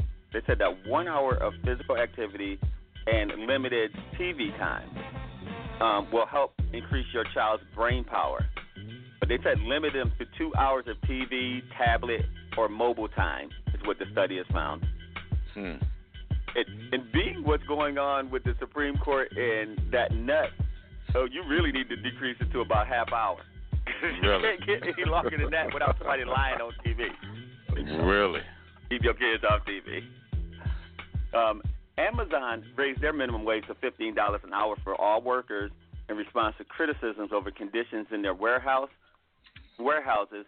Um, the new aid, the new wage goes into effect November first, and will benefit part-time, full-time, and temporary or temporary and seasonal workers, in addition to Whole Foods employees. So in total, 350,000 people will see a boost in their um, wages. Good. Yep. Damn. Yep. yeah, that's a lot of people. And and now they said that they're going to start lobbying federal government to increase um, minimum wage. They wouldn't do it before, but now they're saying we raised them up to 15. Everybody needs to have minimum wage. okay. I thought Barack Obama had already raised it. Yeah, Federal. he he did raise it, and they're saying that they're going to start lobbying other, I guess, other states, and them to Okay. even raise it even farther. The timeline that President Obama had increments the minimum wage up, and they're saying that they need to raise it immediately. They need to lobby them just flat, you know, raise because you know minimum wage, it is. There are people who are exempt, so depending on number of employees or the type of industry that you have, you know, um, waitresses and waiters, like they don't really have to adhere to it. So Right. they're advocating for everybody's minimum wage. Is what they're saying. That's Now, cool. Justin just in time for the Christmas season. And you know, I thought somebody would have bought them by now. Toys R Us um, lenders are canceling their bankruptcy auction. They plan to revise the company and their brand, um, their brand names, to expand their international presence. So they, they're gonna o- they're gonna open a new Toys R Us and Baby R Us brand and maintain their existing global license agreement. Is what they filed on court on Monday. Hmm. Again, Wow. just in time for Christmas. Yeah. If you want a toy time. store, the time to be open is during Christmas. Right, just in time for Christmas. Then we'll close it after that. Yeah. Nope, but they're you know what happens is that companies squander money. So when you have investors, they just need return on their money. So they're not using money to reinvest into the company. So they end up having financial problems, although they're making billions of dollars. So that's Hmm. what much happens once you get rid of your creditors and stop taking out loans against your future business. You'll be good. I Hmm. think that's what happened to Hostess. Remember, the, the uh, Wow. Bain Capital and all those guys who own Hostess thought that the brand was more um, had more value if they sold it than they actually did making making cupcakes. so they actually bankrupted the unions and sold the brand, and now they're making Hostess Twinkies again and cupcakes Yeah. and all of that. But yeah, Paris, Paris France um, they they banned cars on the first Sunday of every month to improve air quality. So after a successful car-free day last month, Paris said they now will ban cars um, um, central on first, second, third, and fourth. Um, I guess I can't think of what it's called, but they were just saying between 10 and 6, 10 a.m. and 6 p.m. The first Sunday of every month, they're gonna um, start banning cars starting um, today, October 7th. Wow. It's Nah. Thursday. In Brazil, they do that every Sunday. They like on the on the main avenue, Atlantic Avenue. Uh-huh. Yeah, they they shut it I didn't know down, and it's just like everybody walks the the main drag for the whole day. It's it's it's wild. It's great. Man. Yep. So yeah, they now have that in, in France. So, you know, see, Everybody, everybody's concerned about uh, about climate change except for us. isn't that isn't that sad? It's like they are really like we need to do something, and we're sitting here just throwing throwing straws and styrofoam out our car windows. Right? Really? It is sad and sick at the same time. Uh, GE CEO got fired, so the iconic company's value dropped by a half a trillion dollars to just over a hundred billion dollars. So GE's chief executive officer John Flannery, abruptly stepped down on Monday after taking over for just a year. Wow. But they lost a half a trillion dollars. Damn.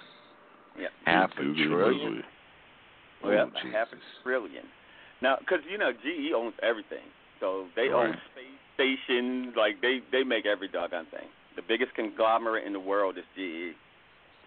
Um, Mm. so the- the mayor of Tulsa, Oklahoma, said he plans to re-examine whether mass graves hold the remains of those who were killed in one of the nation's worst race massacres in nearly 100 years. If you haven't heard about the Tulsa massacre, sometimes they call them riots, but black people weren't rioting. It was white folks coming into that black town, killing all the black folks and burning down their business.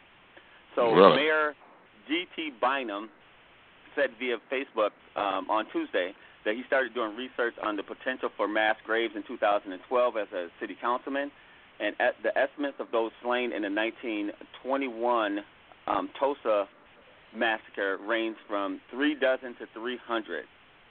And um, as the 100th anniversary approaches, community de- um, leaders are pushing for justice. So they're revisiting the 1921 massacre um, in Tulsa. Mm. You you want to talk about like um, civics and social study in schools? I think a lot of black folks know what that is. I think that white folks really don't know about what happened in Tulsa. Black Wall Street is what we call it. So when you hear black people say Black Wall Street, Wall we're talking yeah. about Tulsa in 1921, where um, white folks came in and bombed, like dropped bombs on the town and blew up buildings and burned out homes, and then zoned it so that they couldn't rebuild. Mm. That was that was nice. That that just means you need to understand what your county power is when it comes to building, not your city, your county, because they rezoned it. Now, Bette Midler caused an uproar by tweeting. I don't know if you guys heard this. Women are the N world of the world. What? Oh, she did? Two-year-old Bette Midler was attempting to make a point about oppression of women, but the internet was not happy. Well, hell no. now, I have nothing bad to say about Bette Midler, but I'm like, it's funny. People will use black people's oppression to make a point, but they won't help black people's oppression. It's like Really? y'all treating us like black people. And it's like, how is that? Because black Wow. people are, you know what I mean? Wow. Yeah. Thanks, That- Beth. Yeah. Really? Yeah, Bette Midler in her in her um thing. So, so tennis, um, I guess she won the U.S. Open last year. Sloane Stevens, she beat uh, a Russian Anastasia. Don't know her last name in the in um the China Open on sun, last Sunday, and Oh, it's the uh, yeah, it's the world champ. It's the it's the end, end of the year championships for the WTA. Yeah. So so Anastasia, whatever her last name is, made an attempt to hit Sloane Stevens with the ball near the net. She actually tried to hit the ball at her, and um, so she, um, Sloane actually hit the ball back and and got the point. But Sl- when Sloane Stevens realized what went down, the two engaged in and like yelling at the net. And um, Sloane said, "That F and B tried to hit me," is what she said at the net. And Sloane went to the umpire, yelled at them, and um, when Sloane was about to win, she was in the set five two.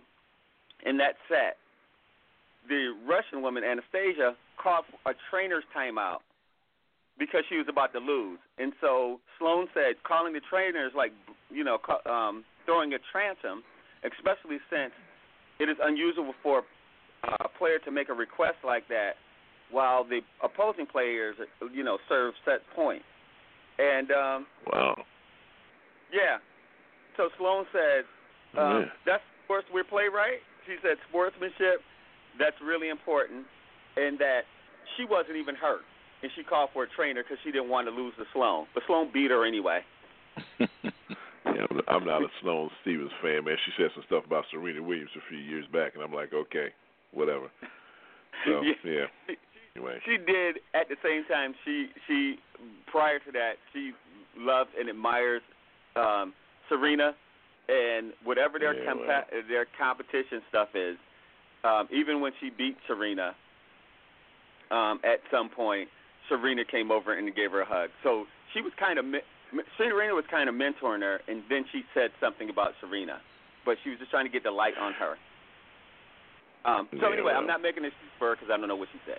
Yeah, but Anyway. I follow women's tennis more than anybody, and I, I know the whole deal behind that. We'll have a sports segment one day and talk about it. Okay. Jesus Christ. Okay.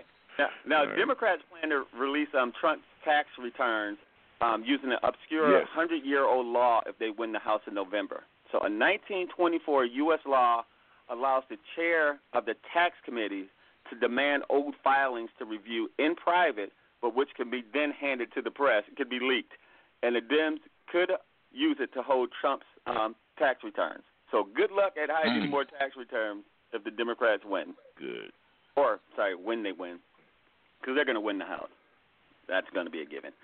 Um, Cher has revealed that she won't accept her Kennedy honors if Donald Trump is there this year, and admits that she hoped she'd receive the accolades during um, President Barack Obama uh, term when he was the leader. So, 72-year-old Cher said she will attend the the, the Kennedy Center um, honors in Washington D.C. on December 2nd, and found out she was Uh. getting recognized in July. She said, "I remember thinking I wanted to get one so badly when Obama was president," is what she told Associated Press, because I just Wow. thought it would be so cool if he was sitting there, and I would love that so much. Now, Trump didn't say if he was going or not, but Cher is putting that out there that she won't be there if he's there. He's not gonna go. I mean, he never. He, you know, he, he doesn't care He's about scared that that stuff. they're He'll be in some. he's scared Huh? they're gonna use their, He'll their be at a rally, in West yeah, exactly. Virginia. He'll be at some rally, man, you know, pumping up those less fortunate who he's leading to slaughter, man. All those lambs. The only Oh, thing yeah. they're missing is fur. Bye. Yeah. That's what he's gonna do. That's what he Now- is, man. Yeah. A white cop is jailed for 15 years for claiming a black man shot her in an incident that sparked this unrest um, across Georgia. So, Officer Sherry Hall, 43, was convicted of 11 criminal charges, including making a false statement, violating her oath, and tampering with evidence. But she she got 15 years this week. And the story that Elliot S. and I was talking about earlier is that four white supremacists are arrested and charged with inciting a riot um, and attacking counter protests. Oh no, this is this is not the one. I was thinking that was the four people who killed the the other guy. I'll go to that later. But the four white supremacists were arrested and charged with inciting a riot and an attack of counter protests in Charlottesville last year. They just went back and arrested them. So Benjamin Daley, Michael um, uh, Thomas, um, I guess is Grillin and Cole White um, have been charged with inciting a riot for Charlottesville. Finally got around to arresting people from Charlottesville. But wow, it took them a long time to About do time. it. hmm It's about time. Yeah. Now, um, about time. it, it yeah, you know, it it should not take this long, but apparently, um, it justice is blind when it comes to certain people. Now, a married man, 81 years old, tried to buy an eight-year-old girl from her mother at a Walmart in Florida for two hundred thousand dollars. Yeah. Uh, he's been charged with battery and false Yeah, imprisonment for allegedly Wow. offering um, that kid's mother two hundred and two hundred thousand dollars for the exchange of her eight-year-old daughter. Wow. I don't know how you approach Wow. somebody to try to buy a kid. That's kind of stupid. Like, I'm sorry, I'm not him, so I guess I wouldn't know. Never mind. Never mind. I was about to do commentary on that because I don't get it. I don't People- either. Yeah. Yep. Now, um, a bowling alley owner who's 65 died after getting stuck inside of a uh, of a machine. You know the machine that sets the pins. So Yeah. he was in uh, Fremont Lanes in Colorado. It's not clear how he got inside, but police said it appears to be a tragic accident. He got stuck. You know, that's Mm. everybody's fear. Isn't it like a lot of horror movies where somebody gets stuck in that when they're resetting the bowling alley, the pins, and you get stuck? Isn't that like a horror movie story? Uh, I'm sorry. uh, no, Jerome, I've never heard that one. All right, we have time for we have time for one more, sir. What, what, do, you, what do you have for us? All right. Never heard of that one, but okay. Bringing that down. Okay. I was, I was trying to lighten it up. I had some right. bad buying more more buying children stories and sex with teacher stories, but I just tried to I tried to skip those. All right. oh, so okay. I got you. Okay, so so I'll I'll end with this one. You know, there's a new story that came out or a study that says that Viagra could damage your eyesight. So the erect uh, the erection drug bought online has left a 31 year old man with red tinted vision, and doctors say that the damage is irreversible. So the unnamed patient has not been able to cure his red vision um, he's had for over a year since he took much more than the recommended dose of, um, I guess it's called um, um, Slidenfil. I don't know what it's called. That's the active ingredients in, in Viagra. But if somebody is seeing red, tell them to cut back on the Viagra. That's all I want to tell you. All right. There you have it. All right, I and on that note, thank you. Wow. Announcement. That note, jeez. Oh, jeez, he'll be here all week. All right. It is time for final thoughts, and uh, since the man had the mic, let's just go ahead and let him give us our final thoughts. Jerome, and final thoughts. Okay, you know, I just didn't do the story about, um, you know, Mayor, um, Atlanta's Mayor Keisha Lance Bottoms uh, uh, on Wednesday signed a bill renaming three city thoroughfares um, of those who were former Confederate names, and she they're renaming those Confederate um, thoroughfares in Atlanta. So I just want to say, elections do have consequences, and you can start to change some of those images and things that are going on in your city by just putting some people in place that will um, do the right thing. Like Elia said and Jay says, you can do the right thing. Get in there, go out and vote, and make it happen. All right. Oh, and by the way, Andrew Cuomo in New York, six months after he uh, restored voting rights for 35,000 New Yorkers on parole, New York City Council met this week on focusing on drumming, drumming up awareness. For, so for people who are on parole, their voting rights got restored in New York. So Atlanta Mm. and New York, Good. hey, we keep making a point, and LES keeps making a point. You got to get out there. That's all I have. Everybody have All a good right. week, and thank you for the condolences and the prayers. I appreciate it. Thank you. Thank you so much, sir. Mr. Elias, 90 seconds out, man. Final thoughts. Well, I'm just going to uh, piggyback off what Jerome said. And in Florida, there's 1.6 million uh, convicted felons that can vote if you get uh, uh, Gillum in. So, folks, get out and vote. Put this guy in and turn Florida blue. Get out and vote. And Jerome, I'm gonna call you after the show, my brother.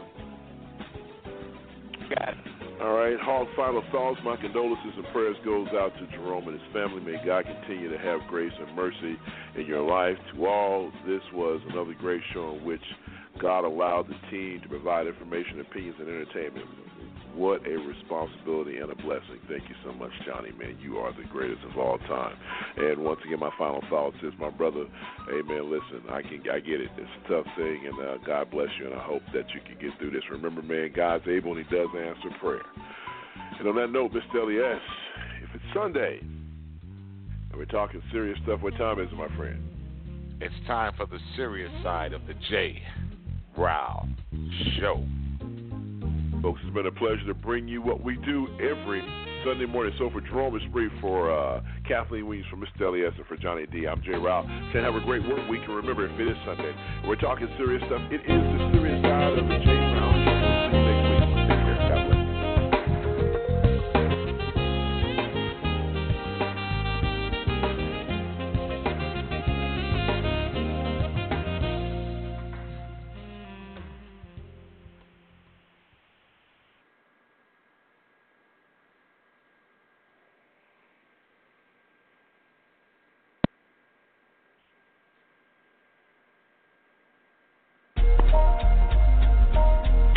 You are listening to the TJRS Radio Network.